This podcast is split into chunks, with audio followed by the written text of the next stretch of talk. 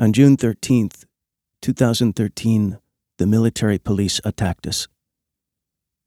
We were standing on a street named Consolação in the center of South America's largest city. The mass of people had come to a stop and was looking up a hill at heavily armored troops, deciding what to do next, when the cops decided for us.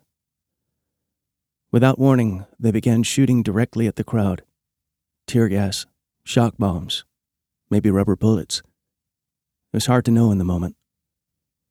The point of this kind of repression is to force you to immediately seek shelter and stop thinking about anything but your own safety. The crowd stops being a crowd and is reduced to a set of individuals. You close your eyes and look down at the ground, sneaking peeks at your surroundings, seeking escape. We scattered through the night into whatever crevice we could find. It was dark, as winter was arriving and about as cold as it ever gets in Sao Paulo. There are skyscrapers everywhere in this city, and I found a bit of refuge in the entrance of a residential building. It took me a few moments to regain my senses and realize where I was, after I had confirmed I could still breathe with some regularity. I had been to a lot of protests in my life, around the world and in Brazil, and this was new. Usually, the crackdown comes through waves of escalating back and forth provocation and reaction between the cops and the demonstrators. There are several opportunities to leave if you don't want to stick around for the rough stuff, and you can often even understand why the police take the action they do. Not this time.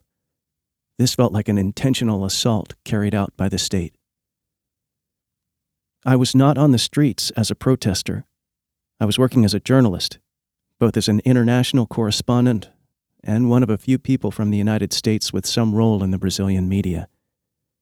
It feels a little silly to say that the police attacked us when the reporters were probably not the intended target of the offensive, and we were not the brave protagonists actually trying to take risks and make history that night. But the fact that journalists also suffered is, I believe, crucial for understanding how these events shaped history. The police assault starts to become comprehensible if we analyze everything that led up to that night. But even more fascinating, even more puzzling, is what came next. How is it possible that the protests of June 2013 led to the country that existed by the end of the decade?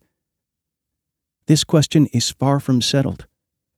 When you pose it to the Brazilians who lived through all of this, you may be answered with careful though usually varied and contradictory, analysis, or met with a flash of rage or a look of dejection, followed by an empty stare into the distance.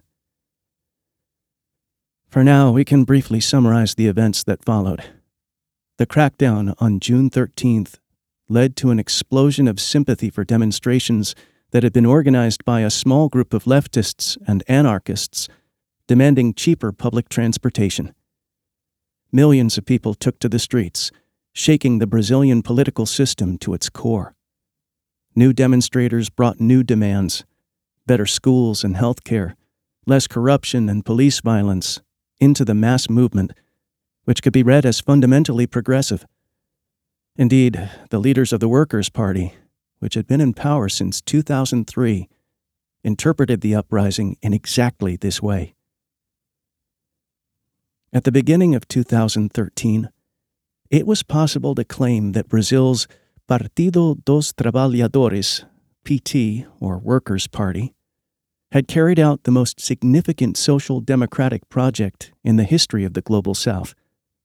Outside the rich countries of the First World, a left leaning government had managed to combine economic growth within the capitalist world system with social policies that meaningfully alleviated poverty garnering widespread support within a liberal democracy.